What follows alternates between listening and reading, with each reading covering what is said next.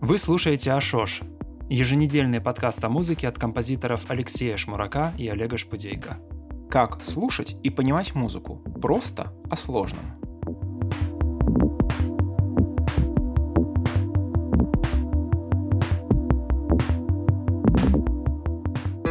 Привет, это сороковый выпуск подкаста Ашош. Сегодня будет традиционный выпуск. Мы рассмотрим одну тему и рассмотрим одно музыкальное произведение. А начинаем мы с Вопрос. Uh, у нас на самом деле часто возникал вопрос, к нам часто возникал вопрос по поводу контролируемости в музыке. То есть uh, люди спрашивали, а это вы пишете или компьютеры? А что с генеративной музыки? Э, то есть это вот, э, есть ли у нее перспектива вообще, зачем ее использовать? Спрашивают про партитуры, имеет ли смысл вообще партитура и запись, э, ну, довольно точ, точная нотная фиксация э, музыки в в нотах, в каких-то графических штуках и так далее. И нам показалось, что можно все эти аспекты объединить в одну тему. Тему контролируемости в музыке.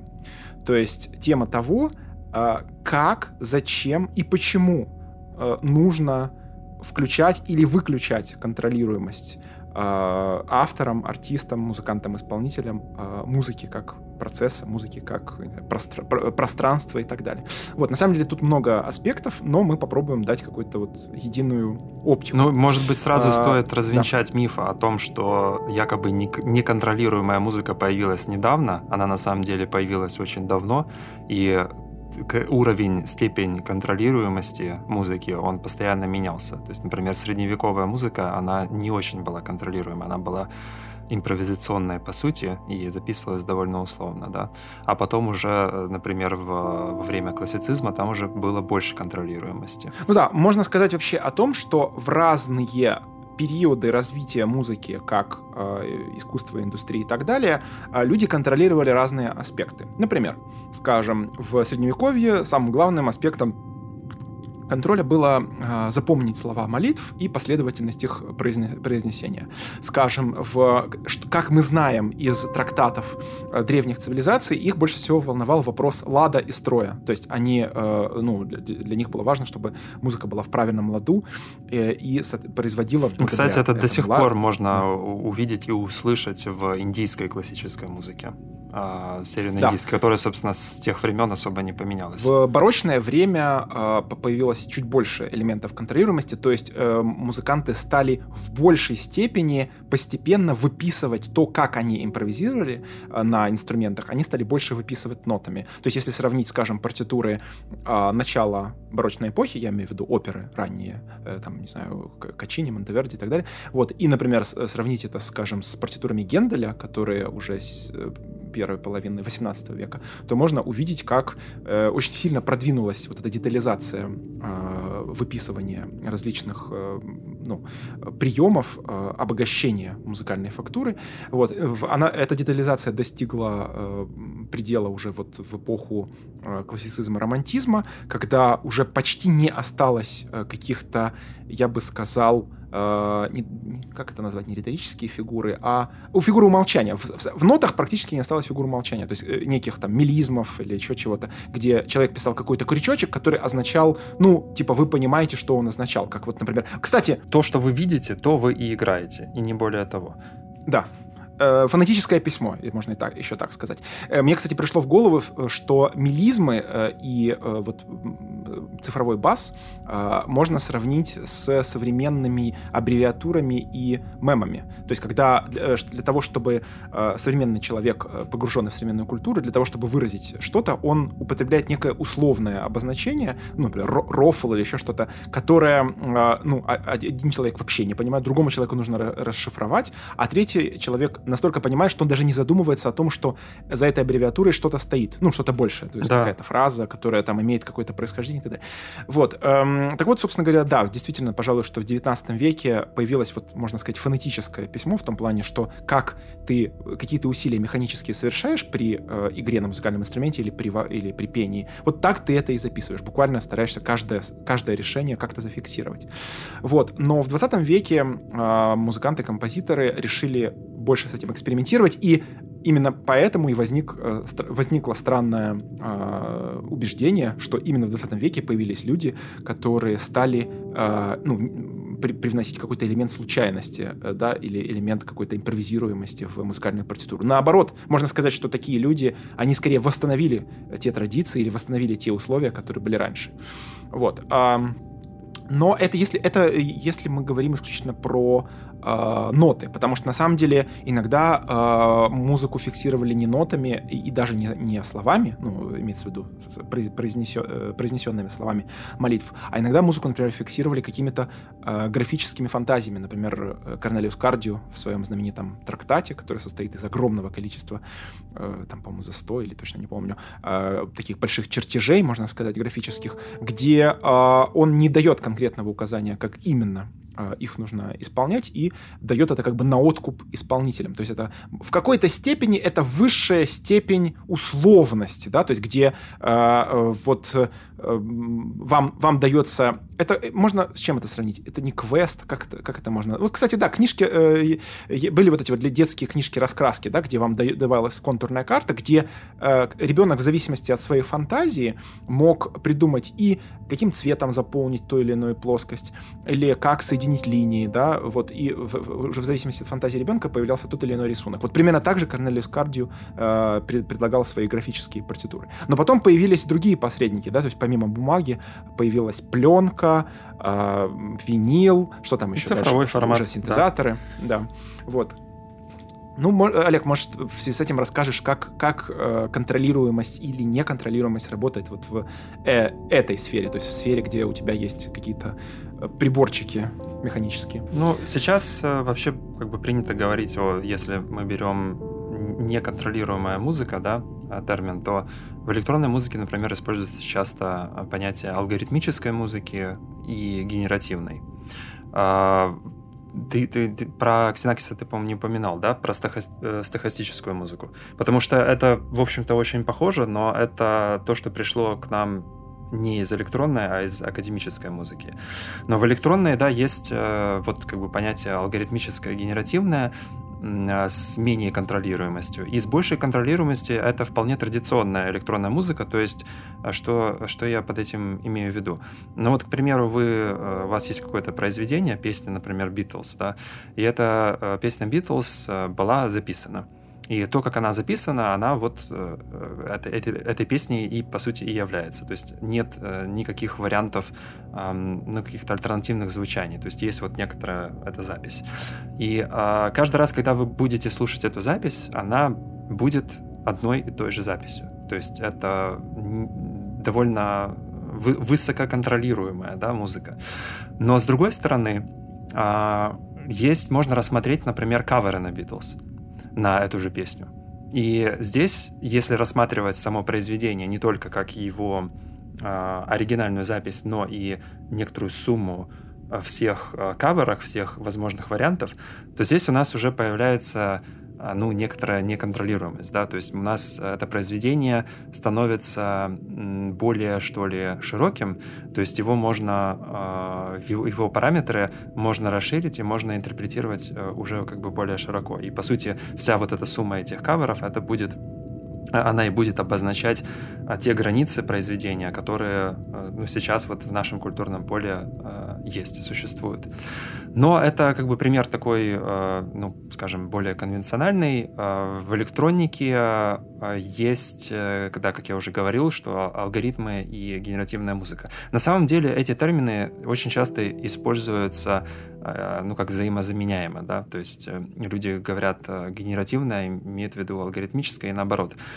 Дело в том, что до до появления термина генеративной э, музыки был термин э, алгоритмическая музыка. Генеративную музыку придумал Брайан Ино в 1995 году э, для того, чтобы описать то, что он делает. Да? То есть, ну, мало того, что он ambient придумал, он еще и придумал генеративную музыку. К счастью или к сожалению. И по его ну, вот, теории, да, генеративная музыка должна обладать а, тремя свойствами. Первое — это композиция должна постоянно меняться. А, второе свойство — она не должна повторяться. И третье свойство — она должна длиться вечно. То есть э, генеративная музыка — это такая музыка, которая постоянно как бы воспроизводится. Ну вот э, самый, наверное, простой пример — это если вы видели на Ютубе э, стримы музыки, которую генерирует э, нейросеть, например, там black metal или death metal.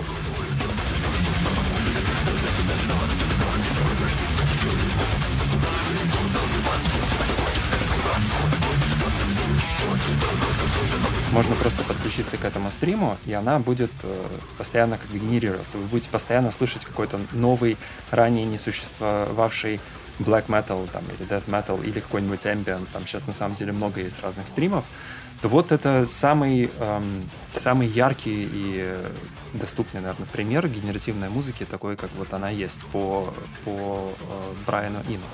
Но на самом деле в произведениях, которые которые считаются генеративными, иногда некоторые из этих аспектов отсутствуют. Есть, например, произведения, которые, по сути, вроде как и не являются генеративными, но используют генеративные методы.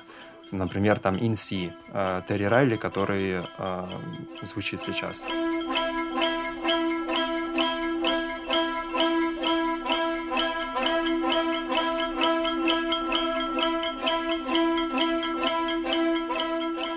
В моем творчестве тоже, да, меня часто спрашивают по поводу того, какую роль играет генеративность в том, что я делаю. По сути, как бы то, что я делаю, не является вот генеративной музыкой как бы, в понимании э, Брайана Ина, потому что я использую генеративные методы, но при этом моя музыка не звучит вечно. То есть э, моя музыка бы звучала, э, была бы действительно генеративной, если бы я настроил э, на модульном синтезаторе патч свой, да, полифонический, и этот патч бы просто транслировался куда-то в стрим, онлайн, например, постоянно. То есть вот я бы этот синтезатор не выключал, и он бы постоянно генерировал музыку, а я бы не влиял никакой, ни, ни на какой из параметров. И вот по сути тогда бы это было действительно генеративной музыкой, но мне это, например, не, не очень интересно, пока что, по крайней мере. Поэтому вот э, полностью генеративной ее назвать нельзя. Но вообще э, случается вот эта проблема еще а, эм, баланса, да, то есть э, насколько, насколько сильно насколько силен контроль, насколько сильно влияние человека как автора. То есть, опять-таки же, мы возвращаемся к вот этому вопросу об уровне контроля, который автор, человек э, осуществляет над произведением. Только в, э, в случае с генеративной музыкой э, это, это касается машин, то есть это отношение человека и машин.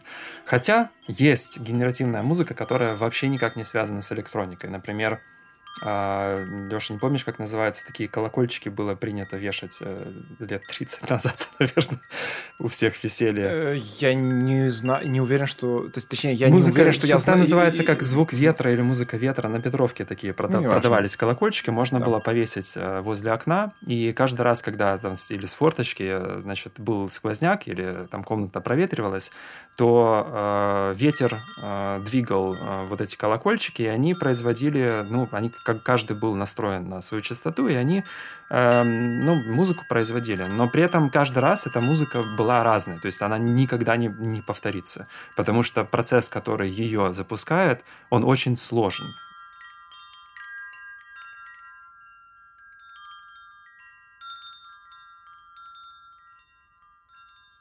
Ну да, вот я немножко бы хотел добавить, просто ты упомянул Ксенакиса, я могу пояснить, почему я, собственно говоря, не, его не упоминал. Дело в том, что э, тут возникает проблема, которая связана с э, линией композитор-исполнитель. Дело в том, что в рамках самого процесса сочинения музыки Ксенакис очень много чего дает на откуп высчитыванию э, контролируемых случайностей. Да? То есть он запускает, ну, условно говоря, он запускает некий процесс э, исчислений, который связан с каким-то, там, не знаю, физикой, биологией, не так важно. После этого он это фиксирует на бумаге. Но после того, как Синакис зафиксировал это на бумаге, следующий этап жизни этой музыки, то есть я имею в виду, когда эту бумагу ставят на партитуры на, на пепитры, да, и э, музыканты их играют. Вот дальше уже случайностей очень мало.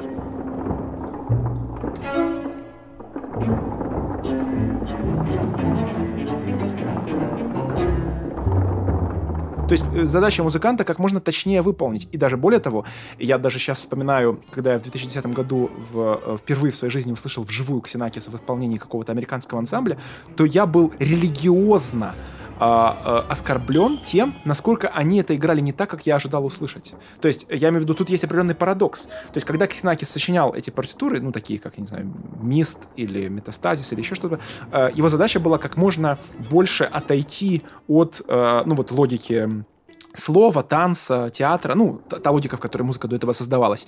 Э, то есть и подойти как можно больше к логике э, физических процессов, больших чисел математических там, и так далее. То есть логика как, как бы принципиально не человеческая, я бы даже сказал, не, цивили, не цивилизационная, да, антикультурная да, логика. Да, да. Но при этом, как только это попадает в индустрию, то есть где есть куратор, э, ну, журналист, который интерпретирует, в данном случае, вот в моем, да, в случае меня, это некий слушатель, который, э, у которого есть какие-то ожидания все, сразу появляется куча условий, которые им чисто культурные, то есть ожидания, статус, да, то есть, например, вот Ксенакис это же святое лицо, значит, великий композитор, как они смеют его неправильно играть. То есть я отна- отнесся к этому исполнению так, как э, какой-нибудь, э, какая-нибудь бабушка, воспитанная в, советской, э, в советском режиме, относится к исполнению Гульдам Баха. Типа, какого хера? Мы привыкли, что Баха и так играют. То есть в, в этом есть определенные... Э, я бы сказал, что в этом есть парадокс, но на самом деле парадокса в этом нет, потому что э, культура, она как бы все, все себе присваивает. Все как бы антикультурные или внекультурные э, интенции, которые могут возникать у композитора или саунд-артиста, или, э, да, она присваивает себе и присваивает им именно культурные значения, такие как э, святое, классика, высокое, низкое, обязательно, не обязательно. Это еще проблема медиума. То есть, потому что Киснаки ведь это писал все-таки графическая, ну, в смысле, это написанная партитура, то есть на бумаге было написано, ага. правильно? Вот. Да. А э, только сейчас, недавно, появилось, появился медиум, который идеально подходит для генеративной музыки. Это, собственно, стриминг. Потому что стриминг очень, на самом деле, не очень-то хорошо подходит для альбомов и даже синглов. Это идеальный э, формат именно для генеративной музыки. То есть это поток музыки, который постоянно а, меняется, а, постоянно обновляется и при этом подстраивается под предпочтение каждого конкретного слушателя индивидуально. А, там есть э, сервисы, например, вроде Mubert, где кажется, у них в потоке можно, ну вот э, звучит какой-то поток, допустим, музыки для тренировки э, в зале, да, и если вам нравится какой-то момент в этом потоке, вы можете его, условно говоря, лайкнуть, и алгоритм это запомнит и будет в следующий раз подстраивать ваш поток так, чтобы в нем было больше моментов, которые вам нравятся.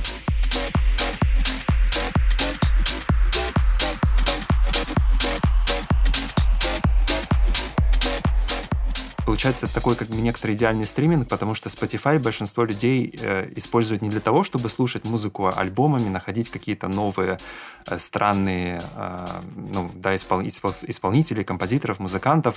В основном э, люди слушают для того, чтобы музыка выполнила некоторую функцию. Допустим, звучала как некоторый расслабляющий фон, а, или мотивирующий фон а, для э, каких-то действий, там, может быть, работы или а, тренировки в зале, или там прогулки, или, не знаю, каких-то там посиделок в компании, да.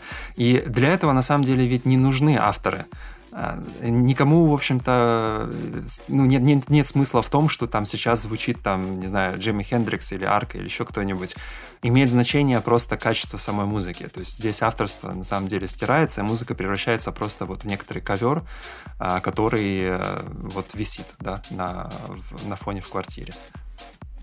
Да, это выполняет э, идеи Сати с его пьесой. Да, да, то есть Сати немножко да. все-таки на, на сколько, 100, 100 с чем-то лет. Больше. Больше, 100, Ну, окей, да, будем, 40, да, будем считать, что да. А, еще один важный момент. А, вот получается так, что мы говорим о программируемой музыке, да, то есть, а, ну, муз- музыка, в данном случае можно взять кавычки, скорее так, программируемый процесс, который осуществляется с, при помощи звуков, да.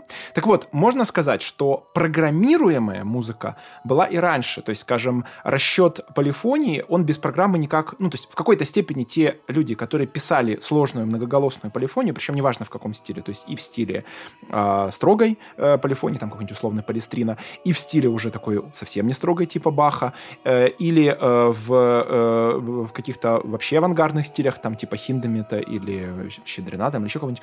Э, эти люди тоже занимались программированием, то есть придумывая тему, количество голосов, э, тональный или реальный ответ, интервал э, отступления. Ну, короче, придумывая все эти Там условия, еще есть, кстати, такие делали... ограничения, когда, допустим, Талис э, на 40 голосов, кажется, у него есть матет. Там их просто невозможно в голове услышать.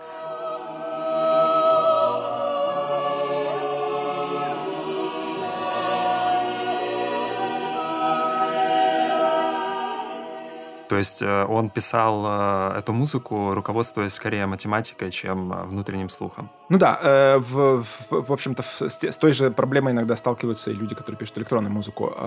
То есть я веду к чему? Что они работали, по сути, как программисты. Вот как Олег, который вот на бумажке высчитывает, а, условно говоря, как, э, куда какие проводки соединить, чтобы получилось. Вот примерно так же учили, учились и сами, ну, как бы сами учились а, писать авторы, которые писали полифоническую музыку. Можно сказать, что Бах в этом плане ничем не отличается от Олега, и зря э, там какой-то чувак написал, что, помнишь, э, Олег, какой-то чувак в Фейсбуке написал под твоей трансляцией, ну, в, с, с твоим исполнением на модуле синтезаторе, что это же не настоящий настоящий мужикант, это инженер-диджей. Да, да, да, так вот, Бах, блин, Бах — это инженер-диджей, и Палестрина — это инженер-диджей. И Бетховен, кстати, тоже. И э, я сейчас поясню, что я имею в виду. Дело в том, что даже самое, что не есть классическая музыка, вот самое сердце, ядро классической музыки, я имею в виду симфоническая музыка в сонатной форме Бетховена, это тоже в какой-то степени программа, потому что когда мы придумываем эти самые темы, э, которые, ну, я имею в виду, там, главное, побочное, мы уже думаем о том, как они будут соединяться в контрапункте.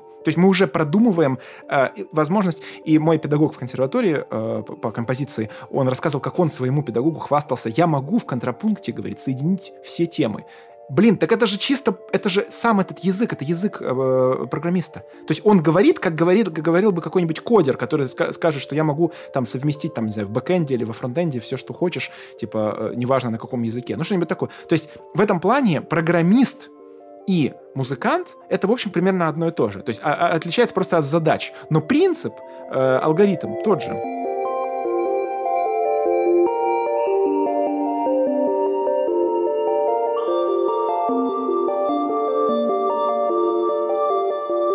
Еще э, важный момент, э, о котором ты, Олег, не упоминал, но и, и неудивительно, потому что ты с таким извращением никогда не работал. Э, есть композиторы, которые работают с не людьми, но в то же время имеющими волю. Например, один мой знакомый композитор написал большую партитуру, где он держал в плену собачку с микрофоном, то есть у него произведение для собачки с симфоническим оркестром, и он как бы, то есть частично он контролирует собачку, да, то есть он там может на нее нажать, там, не знаю, подергать, и она там палает, не палает, но частично нет. А еще один э, мой знакомый композитор хотел написать партитуру, где он засунул большое количество, э, должен был засунуть большое количество тараканов в, э, внутрь корпуса скрипки, и тараканы тараканы бы выползали из F, а, ну, F это такая как дырочка, вот, а он бы их давил. Вот, ну, то есть вот примерно Ну, так это задача. генеративная музыка, в принципе. Вот. Это да, биологическая система и генеративная музыка. Да, да. Mm-hmm. То есть фи- физические условия, биологические организмы и э, э, как бы, ну, программа, которая задается при помощи определенных ограничений. То есть в этом плане между театром, компьютером, музыкой и там, не знаю, математическим, математической задачей, ну, как я имею в виду э, теория больших цифр, э, чисел и так далее, никакой разницы нет. Разница только в объеме данных, но э, алгоритмически это выглядит одинаково. Поэтому в этом плане э, ничего мы в 20 веке... Не, мы, мы скорее усовершенствовали уже существующее. Да если так подумать, почти все э, процессы, физические, которые были найдены в 20 веке и до сих пор находятся, они математически были предсказаны и вычислены гораздо раньше. То есть математика в этом плане, она предугадывает. То есть, скажем, э, топологию да, придумали еще тогда, когда не представляли, что Вселенная она, да, на самом да, деле да. не понятно, не такая простая. Вот, поэтому можно сказать, что основа в этом всем это все-таки математика и логика, а дальше уже на это на, на, на, надеваются разные, как сказать, как кожи или, да, или маски, да, то есть или из музыки, или из биологии, или еще из чего-то. Вот, а, да, Олег, что ты еще добавишь про по поводу будущего, да, по поводу будущего да. генеративной музыки, я думаю, что, э, ну, на самом деле, я об этом уже говорил, и это, мне кажется, уже очевидно теперь, что, э, скорее всего, мы будем иметь дело с генеративной музыкой как отдельной а, отдельным типом музыки, да, то есть вот у нас была музыка, которая, а, а, ну, вербально, да, передавалась, у нас и есть. У нас есть музыка, которая записывается на бумаге э, в виде партитуры. У нас есть музыка, которая записывается на какой-нибудь носитель в виде звуковой формы, волны. И теперь у нас есть музыка, которая существует в виде алгоритма генеративная. А, и, скорее всего, эта музыка будет доминировать в стримах. То есть все, что касается стриминговых сервисов и все, что касается uh, royalty-free музыки. Uh, что такое royalty-free музыка? Это когда вы покупаете права на произведение музыкальное, обычно она недорого стоит, специальный подвид, и при этом вам не нужно выплачивать роялти, то есть авторские отчисления композитору. А, то есть это специальный вид музыки, который часто используется там в YouTube-видео, ну, каких-то низкобюджетных проектах, где нет денег, там, да, несколько тысяч э, долларов, чтобы лицензировать какую-то композицию. И, соответственно, они там покупают за там, 50, 20, 30, иногда даже по 5 долларов вот эти вот маленькие какие-нибудь композиции, и э, они не, им не, потом, э, собственно, лицензиантам им не нужно выплачивать роялти.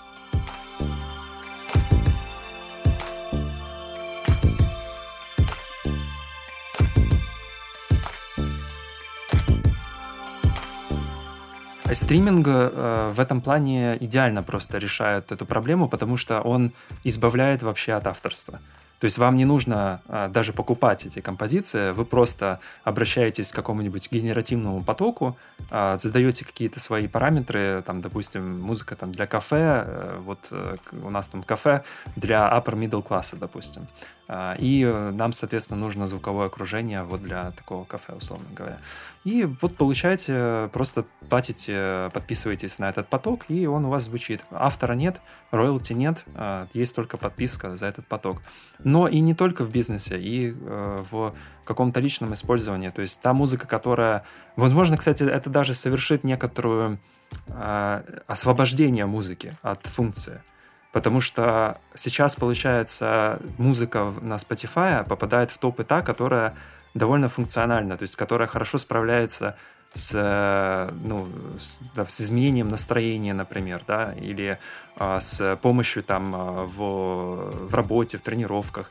А тут, получается, эта музыка будет уже профессионально, профессионально генерироваться, а музыка, которая ну, уже авторская, да, она будет меньше, может быть, задаваться этой целью. То есть она не будет конкурировать больше с этим. И, возможно, это даже сработает как освобождение, очередное освобождение музыки, и мы увидим э, ну, совершенно новый музыкальный ландшафт уже там через лет 10, а может быть даже еще и раньше.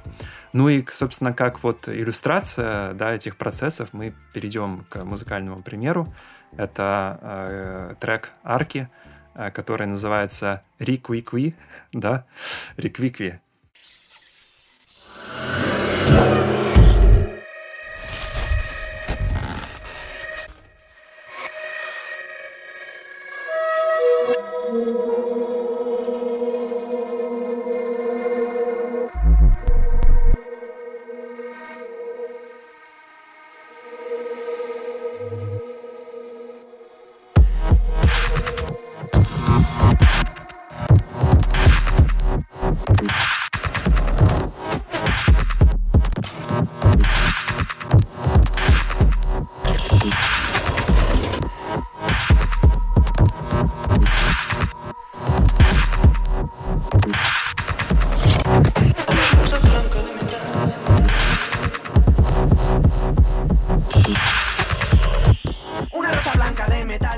Трек Реквикви был э, в альбоме э, Кик, как-то так называется. Который, альбом. кстати, Это... попал в э, список лучших альбомов от Ашош, так что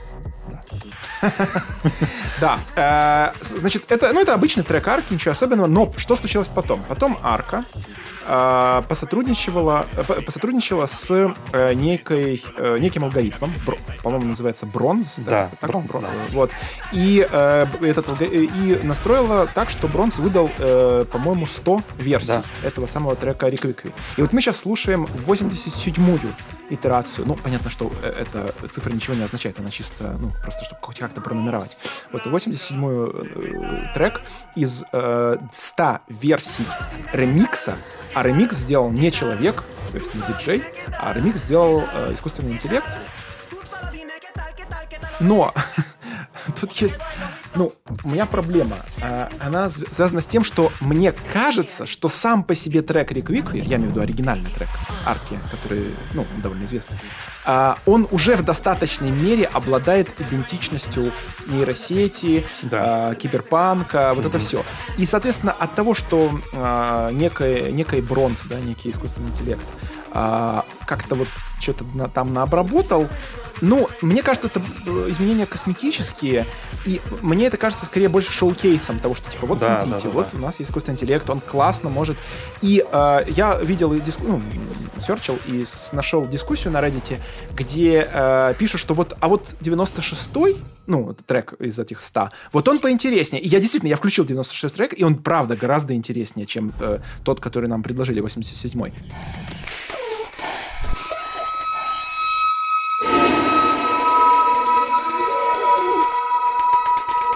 И мне это немножко, знаешь, что напоминает? Мне это напоминает, конечно же, всяко, всякого рода книги, сериалы и фильмы про э, версии чего-то. Ну, я имею в виду, э, например, 100 там итераций какого-то... Э, вот, кстати, в последнем сезоне «Мира Дикого Запада», наверное, самый слабый сезон в истории телевидения, вообще как, как сериала, как, ну, в истории сериалов, но все равно, э, все равно я к нему обращаюсь. Там э, был, э, была очень интересная идея, что если взять одно и то же сознание, поместить это в разные тела, это, ну, э, одно и то же сознание, поместить в разные тела, то в зависимости от того опыта, который это, эти тела имеют, эти сознания изменятся, и это будет уже 6 разных людей. Ну, там, или 10, понятно, то есть в зависимости от количества тел. Вот эта сама идея... Но, кстати, в, в, этом Киберпанк есть... 2077, 2077, а, там очень понятно. похожая есть тема с главным персонажем. А, ну, я не буду спойлерить, потому что я очень многие, я думаю, что наши подписчики играют или будут играть. Мне кажется, в этом есть какой-то особый цинизм, когда я проспойлерил один из, одно из ключевых событий. Нет, ну э, слушай, с, HBO, игра все-таки шедевральная, но сериал, как да, я да, понимаю. Да. Нет, нет, нет, я вот об этом же и говорю, что до чего мы докатились, что спойлерить сериал теперь это уже, ну, фигня, никто даже не обидится, а вот спойлерить игру, о, ну, да. Нас закидают чем-то. Это очень интересно, на самом деле. Мне кажется, даже более важный факт, чем все, что мы обсуждаем. Ну хорошо. Короче, э, и вот в, это, в этом есть что-то такое исключительно современное, я имею в виду то, то чему может быть сколько, ну, лет 30, не больше. Э, что я имею в виду? Что э, люди обсуждают как бы э, идентичность того, что было создано автоматически, и присваивают этим э, продуктам, автоматически созданным, присваивают им свое отношение. Это немножко мне напоминает э, историю, которую я недавно выкладывал в Инстаграме, э, про Дэвида Линча, который, когда ему было, ну, может, лет 30, он нашел где-то, не помню, то ли на автозаправке, 8 одинаковых э, игрушек детских, присвоил им имена, придумал их сюжет, ну, им сюжет какой-то, то есть как, каких они отношениях, а потом успел в них разочароваться и выкинуть. То есть я имею в виду, когда эти игрушки выпускали, то есть э, сами по себе вот эта заводская, да, вот что-то заводская продукция, она не обладает идентичностью. Ну, как, не знаю, как да, да, э, упаковка макарон. Да. То есть одна упаковка макарон и вторая, они функционально ничем не отличаются. Но какой, какой разный путь они могут пройти? То есть одна упаковка макарон, например, да, попадет семье, да, и она там будет смотреть Олега Лешко, да, и та самая, а другая упаковка макарон попадет к каким-нибудь наркоманам, которые будут колоться марихуаной в жопу, вот, и, ну, совсем, другой, совсем другая судьба будет у, этих, у этой упаковки. Вот примерно, мне кажется, подобное произошло с этими 100 различными ремиксами а, от компании Bronze э, трека ар- артиста Арки. То есть имеется в виду, что, возможно, этот, даже невозможно, а совершенно точно, этот искусственный интеллект никакого отношения, ну, никак, никакой, э, как сказать, специального отношения у него не было. То есть ему просто дали задачу, и он ее выполнил, как э, знаменитый робот для того, чтобы намазать масло, помнишь, из Рика да, да, да, да, в одной да. из серий. Вот, вот что-то подобное. Но мы, люди, привыкли ко всему как-то относиться, и мы смотрим и говорим, вот 96-й-то он совсем-совсем другой, он, у, него, у него есть, вот в нем есть какая-то идентичность. Вот. Но при этом сам трек Рик довольно хороший. Да, ну, как да. В принципе, арка при, при, прекрасная абсолютно. Да и альбом очень хороший. Да. Есть. А, вот. Да. Ну, тут мне кажется, что вообще э, это такая как бы полумера, и это ну, не очень так концептуально обосновано выпускать отдельные треки, то есть даже 100 треков. То есть мне кажется, что все-таки идеальный формат э, для такого релиза был бы потоком. Но понятно, что до потока нужно дорасти, потому что Spotify все еще, насколько я знаю, не включил возможность потоков а, в систему. Странно. Да, ну я думаю, что они, наверное, над этим работают, они просто хотят это сделать хорошо, то есть если уже это делать, да, так, так чтобы это у всех сразу работало нормально. А, вот. Я думаю, что они э, когда-то это сделают, может быть, их конкуренты сделают чуть быстрее, но а, в любом случае я могу себе представить, что там уже там, через пять лет Арка выпустит просто потоковый альбом, и э, где не будет отдельных композиций, где невозможно будет э, от, от, отослать, да, сделать отсылку на какое-то место, типа вот это мне место понравилось. Этого места просто не будет существовать, оно будет существовать только в какое-то конкретное мгновение и все. И вот это, мне кажется, очень интересно будет следить за тем, что будет происходить, как критики будут реагировать, как люди э, будут взаимодействовать с этой музыкой, потому что мы очень-очень привыкли относиться к композициям а, ну вот, э, да, просто там любители музыки э, всякие, а к, как вот к чему-то своему. То есть мы присваиваем, мы присваиваем этим композициям какие-то свои истории, вот как ты говорил, да, по поводу Линча и этих э, игрушек, Игрушек. да. И э, музыка еще ведь обладает такой особенностью, что она триггерит воспоминания. То есть если мы слушали, допустим, в подростковом возрасте, там, я не знаю, у нас случилась первая любовь, условно говоря, мы слушали какую-то песню, и мы потом долгое время ее не слушали, и потом э, ставим эту песню, то начинают как бы три триггериться вот эти воспоминания, которые связаны с этой песней. То как это будет работать, например, э, в стриминговой музыке? Возможно, э, она вообще лишится э, это, этой особенности, то есть она будет больше касаться нахождения здесь и сейчас, чем типа работы с воспоминаниями или чем-то таким. Ну, в общем, это все очень, конечно, exciting и и, и очень круто. То есть перспективы действительно крутые, может очень много разного случиться, произойти. Я вот жду не дождусь, когда можно будет подключиться к стримам. Э, кстати, в интервью с э, Димой Евграфовым, это в самом начале э, нашего подкаста «Ашош», я брал у него интервью, он работает, ну и он, собственно, сооснователь компании Endelь, которая, собственно, занимается генеративной музыкой потоковой, но она работает через их приложение. То есть вы устанавливаете приложение, и приложение начинает генерировать эту музыку. А, вот. Но мы с ним уже говорили об этом тогда, о том, что э, вот как бы в будущем возможен просто такой формат э, не альбомов, а потоков от, от э, музыкантов и композиторов. Что вы вообще думаете по этому поводу? Э, поделитесь с нами в Телеграме, да, да, в телеграм-чате у нас там дискуссия. На... Люди нам пишут свои впечатления. Вот там вот прочитали, например, статью, послушали какой-то конкретный трек, написали впечатление. То есть это прям вот уже живой процесс. Мне ужасно нравится. Это уже напоминает платоновскую школу. Олег, как да, тебе Да, да, чудесно. Да, отлично. Кстати, о статье. Да, вышла моя статья. Впервые за долгое время я смог преодолеть какой-то странный э, баг, который не мешал мне списать статьи, и таки выпустил про Золтан Алмаш. Это украинский композитор 75 -го года рождения. Э, он пишет акустическую музыку, э, в основном для э, струнных инструментов, но иногда и для больших составов, иногда для меньших. Вот. И я вот нашел э, метафору грибницы, которая, значит... Э, Очень хорошо что, ну, подходит ну, Золтана во, во всех смыслах. Во всех смыслах, да. Так что почитайте статью, э, мы ее выложили и в Телеграм, и в Patreon. Э, послушайте э, треки и напишите свой свои отзывы. Мы благодарим новых патронов, которые появились за последнюю неделю. Это Макс и Андрей. И... И услышимся через неделю, а как бы пока заходите в наш телеграм-канал. Если вам понравился этот выпуск, пожалуйста, поддержите нас, чтобы мы могли вас радовать новыми эпизодами. Расскажите об Ашош своим друзьям, поделитесь подкастом в социальных сетях. А еще лучше станьте нашим патроном на Патреоне и получайте новые выпуски подкастов раньше всех с эксклюзивным контентом, тематическими ссылками, которые мы готовим специально по каждому эпизоду. Помимо подкаста, мы выпускаем влог на YouTube и ведем канал в Телеграме. Подписывайтесь, присоединяйтесь к обсуждениям и спасибо большое за внимание. Ссылки в описании подкаста.